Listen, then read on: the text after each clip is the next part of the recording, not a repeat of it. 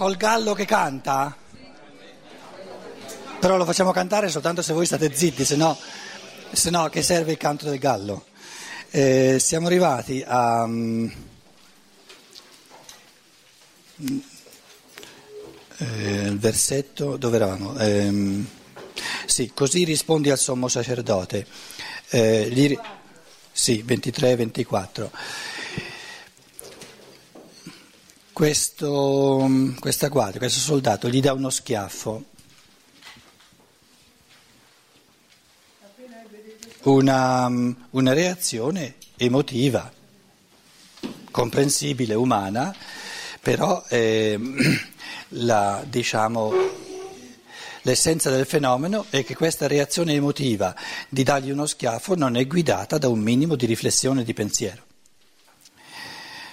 L'essenza dell'umano è di aggiungere a questo fattore che abbiamo in comune con gli animali, che è quello dell'emotività, di raggiungere l'elemento solare del pensiero che riflette su quello che fa e quindi agisce a ragion veduta. Ora, il Logos, Cristo, ehm, Gesù di Nazareth, eh, nel quale abita il Logos, non non lo disturba più di tanto di aver ricevuto uno schiaffo, perché lo comprende. No? Però noi ci aspettiamo senz'altro che il suo modo di amare, perché il Cristo è puro amore per ogni essere umano, per l'umano in ogni essere umano, possiamo anticipare che il Cristo darà un aiuto anche proprio a questa persona che che è fagocitato nell'anima di gruppo, eh, si sente minacciato nel, in questo assetto sociale, diciamo, adesso con l'emergere, quello che ho chiamato l'emergere dell'individuo singolo, eh, è un po' impaurito che, che adesso non si ubbidisce più alle leggi, eccetera, gli dà uno schiaffo, ci aspettiamo che il Cristo lo aiuti, pieno di amore, ad, ad aggiungere al fattore emotivo a coltivare sempre di più e quindi a, a far evolvere anche la dimensione del pensiero. E se non lo fa il logos, quindi tutte le forze di luce oggettiva, la capacità di, al di là della, del, dell'emozione personale, di cogliere ciò che è oggettivo, se non lo fa lui, chi lo fa? E il modo, perché poi questa, queste parole del Cristo risuonano sempre. Ogni volta che noi agiamo, e lo facciamo spesso, no? eh, soltanto in base all'emotività, risuonano eh, spiritualmente queste parole del Cristo che ci dice rifletti, fermati, rifletti un po'. Perché se eh, sta attento che, eh, caro uomo, che se, se, voi, se noi avremo una umanità dove tanti e tanti uomini agiscono sull'onda dell'emotività senza coltivare oltre all'emotività questa diciamo, sfera luminosa, più pacata di ciò che è oggettivo, di ciò che veramente favorisce l'umano, la convivenza umana diventa sempre più difficile perché eh, si va verso la guerra di tutti contro tutti. Allora il Cristo gli dice, non gli dice ma hai fatto male, non gli importa più di tanto, gli importa il bene dell'altro. Dice rifletti, perché mi dice, se io ho fatto male nel mio modo di rispondere, la traduzione, la traduzione dice dimostralo, però il, il testo greco non, non, dice dimostralo perché sarebbe troppo, eh, in una volta l'essere umano che ancora non ha neanche cominciato a pensare che è vissuto soltanto in base all'emotività, addirittura di saper dimostrare qualcosa. La parola greca significa maggiormente rifletti un pochino. Sei proprio sicuro? Pensi davvero che io ho fatto male rispondendo in questo modo? Perché il Cristo ha detto la verità. Il Cristo al sacerdote ha detto la verità. Mica, mica, ha detto niente di male, ha detto guarda che, che, che io eh, ho parlato sempre pubblicamente e tu troverai una risposta più consona alla tua domanda chiedendo alle persone che cosa io ho combinato in loro, com, che, cosa, che, cosa, ho causato dentro di loro, che non, che non, chiederlo a me dove tu puoi avere ragioni di pensare che io magari ti, capito, ti, ti, ti cambio un po' le carte in, in tavola. Quindi la risposta del Cristo al sommo sacerdote è una risposta piena di amore, perché è un contributo anche al sommo sacerdote di eh, camminare nel, nel, pensiero, dice, il Cristo gli dice guarda che, che ti conviene di più conoscitivamente puoi fare dei passi eh, maggiori in avanti andando a vedere i risultati reali del mio insegnamento, perché la natura del mio insegnamento non la si coglie nella sua origine, ma la si coglie negli effetti che ha, che ha, che ha prodotto. Lì è, è, la vera natura di quello che, che, io. Perché può darsi che io eh, avevo le intenzioni migliori, ma però è saltato fuori soltanto rivoluzione, è saltato fuori. Quindi il Cristo, tutto quello che il Cristo fa e, e dice è pieno di amore. E se ha a che fare col sommo sacerdote, il Cristo, quello che dice al sommo sacerdote, è pieno di amore per favorire la sua evoluzione. Guarda che troverai una risposta alla tua domanda, cosa io ho insegnato, cosa ho combinato, eccetera, migliore che ti convincerà di più e quindi diciamo, eh, ti darà un contributo conoscitivo più convincente se tu ti rivolgi a coloro che hanno ricevuto la mia parola. E adesso alla guardia che gli ha dato uno schiaffo dice, tu mi dai uno schiaffo implicando che ho, che ho detto qualcosa di male, che non dovevo rispondere così. Sei sicuro? Ci hai riflettuto? Cosa ho detto di male? E se eh, riflettendoci ti risulta che la mia risposta non è male, perché mi percuoti? Allora ti, ti farai tu stesso la domanda, allora non ho ragione di percuoterlo. A quel punto lì abbiamo visto che, eh, diciamo, i fattori di potere che adesso incombono perché è stato già deciso di metterlo a morte praticamente non danno eh, a, questo, a, questo, soldato, a questa guardia la possibilità di riflettere più di tanto perché eh, lo manda eh, diciamo, da, da, da, Caifa e quindi eh, Anna lo mandò, allora Anna lo mandò legato a Caifa, sommo sacerdote.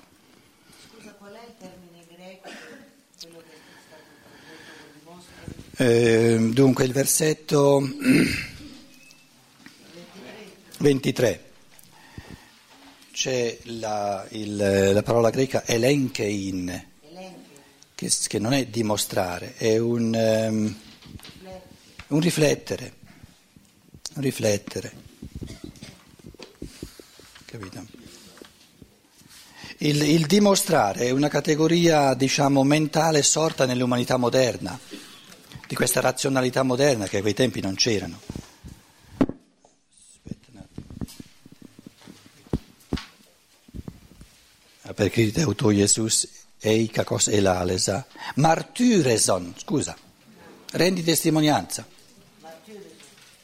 Rendi testimonianza, quindi non dimostra, rendi testimonianza. Devi testimoniare, devi, devi, evidenziare che ci sono degli effetti negativi in ciò che io ho detto e allora rendendo testimonianza, testimoniando degli effetti negativi sarai in grado di dimostrare che la mia risposta è negativa perché ha degli effetti negativi, però devi mostrare, devi testimoniare degli effetti negativi, verificare, appurare. Ed è chiaro che eh, questo, questa guardia non sarà mai in grado di testimoniare, di testificare che ci sono degli effetti negativi, che questo modo di rispondere, eh, che, che, poi è un contributo eh, conoscitivo bellissimo per il sommo sacerdote, che eh, ha parlato male nel senso che si possa, si possa testimoniare che ci sono degli effetti negativi.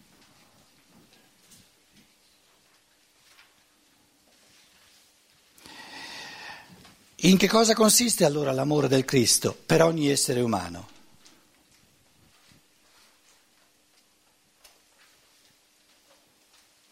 Nel suo contribuire sempre a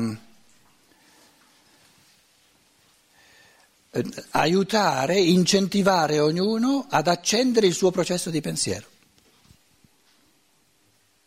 Il Cristo di tutti gli esseri che esistono è quello a cui maggiormente sta a cuore, accendere, suscitare, ma non lo può fare lui, non ci può costringere, però c'è un modo di evocare, ecco, socraticamente, evocare in ognuno il desiderio, la gioia di capire le cose con la propria testa, perché allora, allora l'essere umano diventa sempre più libero, sempre più responsabile di quello che fa e, e, e, sente la gioia di essere non soltanto una ruota, diciamo, in un ingranaggio, ma di essere una individualità eh, sempre più autonoma nel pensiero e sempre più libera anche nel modo di amare gli altri. E perciò viene chiamato Logos il Cristo. La forza, l'essere che favorisce l'autonomia del pensiero come premessa alla libertà dell'amore dentro l'essere umano.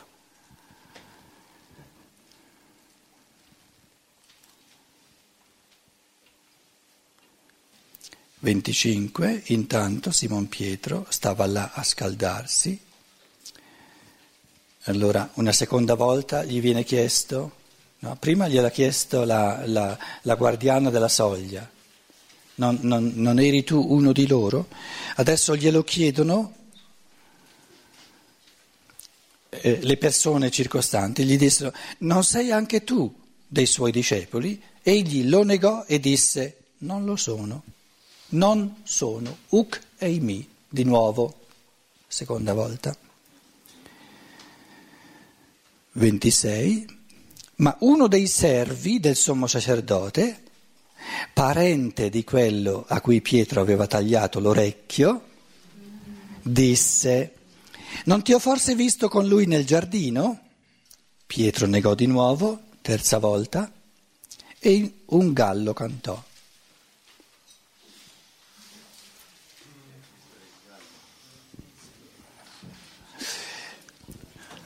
Il canto del gallo era, eh, dunque c'erano, c'erano quattro, ehm, eh, supponiamo il sole, dunque qui c'è la sera, eh, le ore 18, no? poi eh, sono, sono, divise a tre ore, no? 21, le ore 21, poi qui ore 24, mezzanotte. Poi le tre, le sei, no? sei si chiamava proi, la, la, l'alba, proi, e qui le tre è il canto del gallo, le tre della mattina. Quindi il canto del gallo significa le tre di mattina. prima che il gallo canti, mi avrai rinnegato tre volte. Pietro è l'essere umano, ogni essere umano, non diciamo in tutto e per tutto, ma rappresenta dimensioni fondamentali dell'essere umano. E quali dimensioni rappresenta ci viene detto con questa, con questa simbologia. Il canto del gallo era il momento di svegliarsi. Quindi è il risveglio della coscienza, è l'inizio del pensiero desto. Qual è il presupposto necessario per far destare il pensiero? Che non sia già desto prima, che si dorma prima.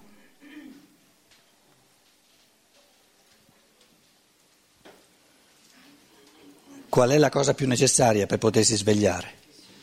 Che si dorma. Qual è la cosa più necessaria perché ci sia la risurrezione del pensiero? La caduta del pensiero. La caduta del pensiero. Allora, evoluzione saturnia della Terra, primo rinnegamento, primo tuffo nella materia evoluzione solare della Terra, secondo tuffo nella materia, secondo rinnegamento del puro spirituale. Evoluzione lunare della Terra, terzo tuffo, alla Terra, al quarto, no? Il quarto, dopo averlo rinnegato tre volte, nell'evoluzione terrestre, è una dimensione questa e eh, non è l'unica, la dimensione terrestre è eh, fatta apposta per far sorgere l'io pensante, l'evoluzione dell'io. Però questo canto del gallo, questo, questo assurgere della coscienza desta pensante, questo de, de, destarsi dell'io singolo che sa pensare, presuppone tre rinnegamenti, tre livelli di tuffamento dentro la materia.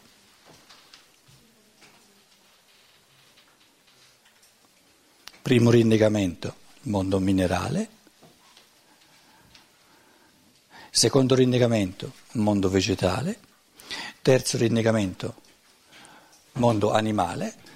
E dopo arriva il canto del gallo l'io umano pensante. Dopo tre, dopo tre belle dormite, no? dopo tre belle dormite, la dormita minerale, la dormita vegetale, la dormita animale, adesso vi confondo un po' le idee, il fatto che siano disposti così, metteteli, metteteli in fila se volete, capito? Dopo la dormita, nel minerale c'è il, il, il canto del gallo della coscienza destra individuale, no? Dorme dopo la dormita del vegetale, dopo la dormita del, dell'animale, c'è, canta il gallo. Quindi, quindi, prima che il gallo canti mi avrai rinnegato tre volte, una brutta cosa, no? Necessità evolutiva. Sì, e per questo la, la traduzione, le nostre traduzioni sono, sono quasi tutte non, non pulite perché termini conoscitivi vengono tradotti con termini che noi siamo abituati a svolgerli in chiave di, di moralità. Com'è? Ehm, sono, tutti, sono tutti giudizi conoscitivi, non sono giudizi morali. Dunque, che versetto è? Io adesso 27, grazie. Eh? Negare, ernesato. Eh? No, non rinnegare, negare. Eh, c'è una differenza tra negare e rinnegare. Negare di nuovo e rinnegare. Sì. Invece qui il pensare desto alle pietre e viene negato, non ce l'hanno. Per, però, com'è?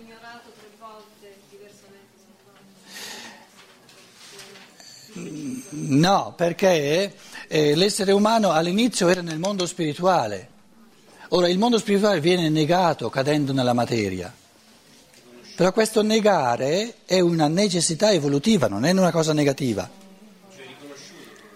Sì, ignorare, ignorato un livello di ignoramento, un secondo livello di ignoramento, un terzo livello di ignoramento e poi viene il risveglio. Ma la Chiesa Cattolica come fa a quadrare tutto? Se poi definisce mm. come capostipite della presenza? No, non te lo fa quadrare. Non te lo fa quadrare, non... Eh, dice il pie, il pie, lo prende un, a un livello più semplice perché Pietro l'ha rinnegato tre volte. Lo prende come Pietro quell'uomo lì, non tutti noi, quindi non si parte dal presupposto che è una dimensione dell'umano, quindi la dimensione è già molto ridotta perché è lui, no? sta di fatto storicamente che per, per, tre volte gli hanno chiesto fai parte di, de, della sua comitiva e lui dice no, quindi l'ha negato per tre volte e dopo al canto del gallo si sveglia. Più di questo non ti dice eh, la teologia tradizionale, si attiene al testo. La scienza dello spirito ti aggiunge che c'è naturalmente questa dimensione storica di questo Pietro che duemila anni fa gli è stato chiesto, eccetera. Però questa dimensione storica è un evidenziamento, diciamo, archetipico di ciò che avviene sempre nell'umano. Se no il Vangelo di Giovanni non avrebbe motivo di raccontarci queste cose, se non fossero universalmente valide. E, e, e, per coglierle a livello universalmente valido hai, hai bisogno di una scienza delle, delle realtà spirituali, altrimenti non, eh, che poi non ci fossero i presupposti per questo tipo di scienza è, è, ben comprensibile, non c'erano.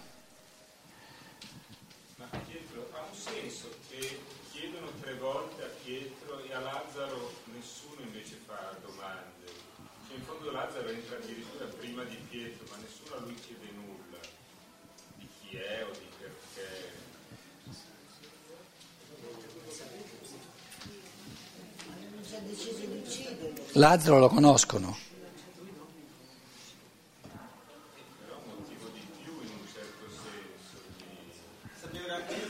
Ma non avevano ucciso, deciso di uccidere anche Lazzaro, avevamo detto un capitolo precedente.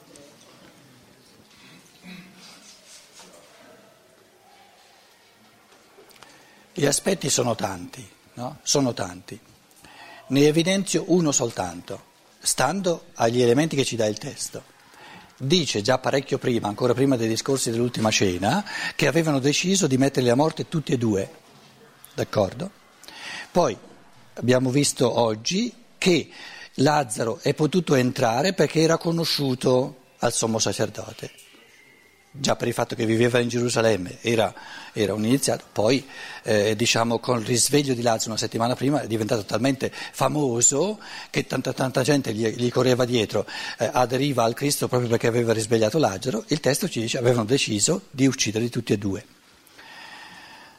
Adesso come risposta alla tua domanda, ma è un elemento, è un elemento. Poi magari se, se, tu chiedi, fai una domanda di questo tipo a un Rudolf Steiner che è in grado di darti una risposta in base all'osservazione di, di ciò che spiritualmente è, è, è presente, eh, ti dà un altro tipo di risposta. No? Quello che io dico è che lui ci ha, un Steiner, no? ha squadernato un sacco di cose che lui ha percepito nel mondo spirituale e ne abbiamo già che, che, che basta. Quindi io sono convinto che se lui fosse qui oggi e se avesse anche la capacità di aggiungere altri elementi di percezione, non lo farebbe perché non abbiamo ancora neanche digerito quelli che ci sono. Allora, e ne prendo uno che secondo me è molto importante. Se noi prendiamo sul serio l'umano che abbiamo tutti in comune, perché quella è la chiave di lettura. Perché se uno si presenta con delle cose che, che esulano dall'umano non capisco più nulla di quello che dice e non mi può convincere hanno deciso di ucciderli tutti e due. Adesso hanno in mano il Cristo. Il Giuda li ha aiutati a capire chi era, no? e dicevo, ma avevano bisogno del Giuda per capire chi era. Quindi, quindi la connessione tra l'aura spirituale, che vale anche per il Lazzaro, e il portatore fisico era molto più complessa di quella che è oggi. Beh, oggi non, eh, c'è soltanto il pezzo fisico e l'altro, il resto non c'è. Hanno deciso di ucciderli tutti e due tramite il tradimento di Giuda, sono sicuri di avere in mano il Gesù di Nazareth, psicologicamente è inconcepibile che rischino di ucciderli tutti e due contemporaneamente, perché già rischiano di brutto che il popolo si ribelli uccidendo il Cristo. Quindi se sono intelligenti diranno, per, per ora il Lazzaro lo ignoriamo, facciamo come se non ci fosse, perché se ci mettiamo contemporaneamente contro tutti e due, probabilmente la ribellione del popolo sarà tale che non riusciamo a uccidere né l'uno né l'altro. Quindi questo tipo di riflessione ti spiega, secondo me, come il, perché loro per ora Lazzaro fanno come se non ci fosse.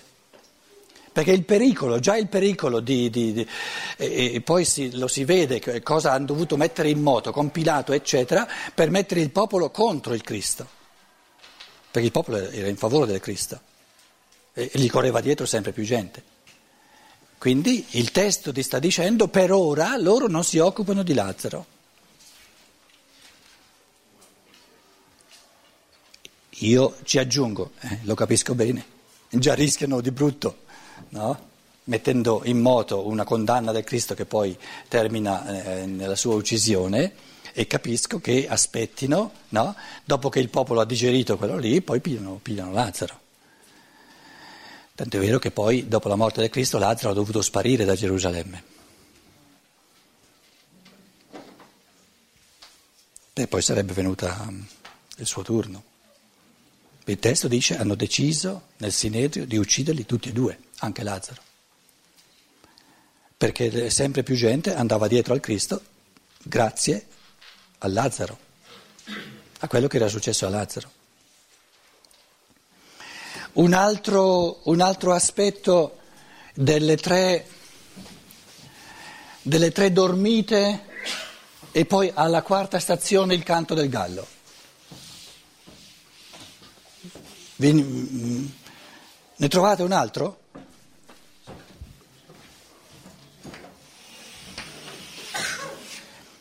Un altro aspetto eh, per dirvi che abbiamo, il Vangelo ci dà dei, degli elementi che se noi li usiamo con, eh, diciamo, con lo strumento dell'universalmente umano e con un minimo di scienza dello spirito che ci aiuta, lo possiamo applicare a tante cose fondamentali. Allora, la vita comincia con l'anno zero o uno se vogliamo, no?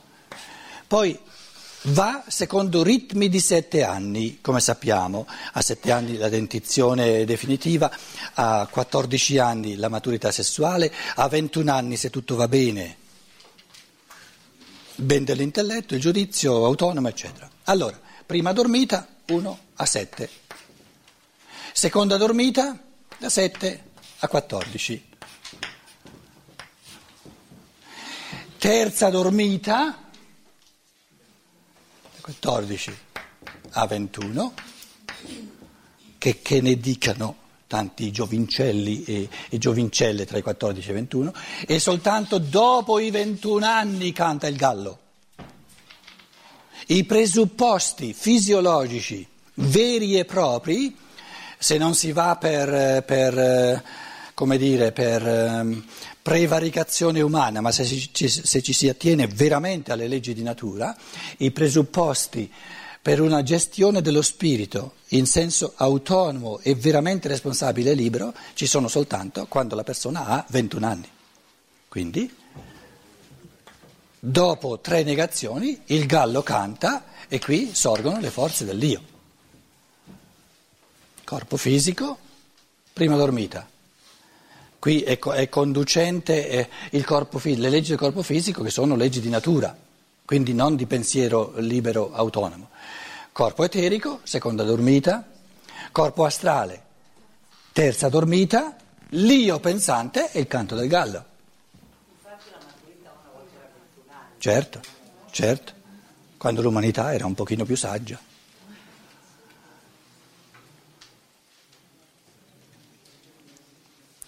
Allora, quando, leggendo, le, vi, vi, sto facendo vedere no?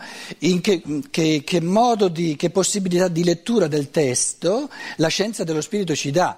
Però la scienza dello spirito non ti dice, ah, ah, ah, allora è questo il significato. No, è una dimensione.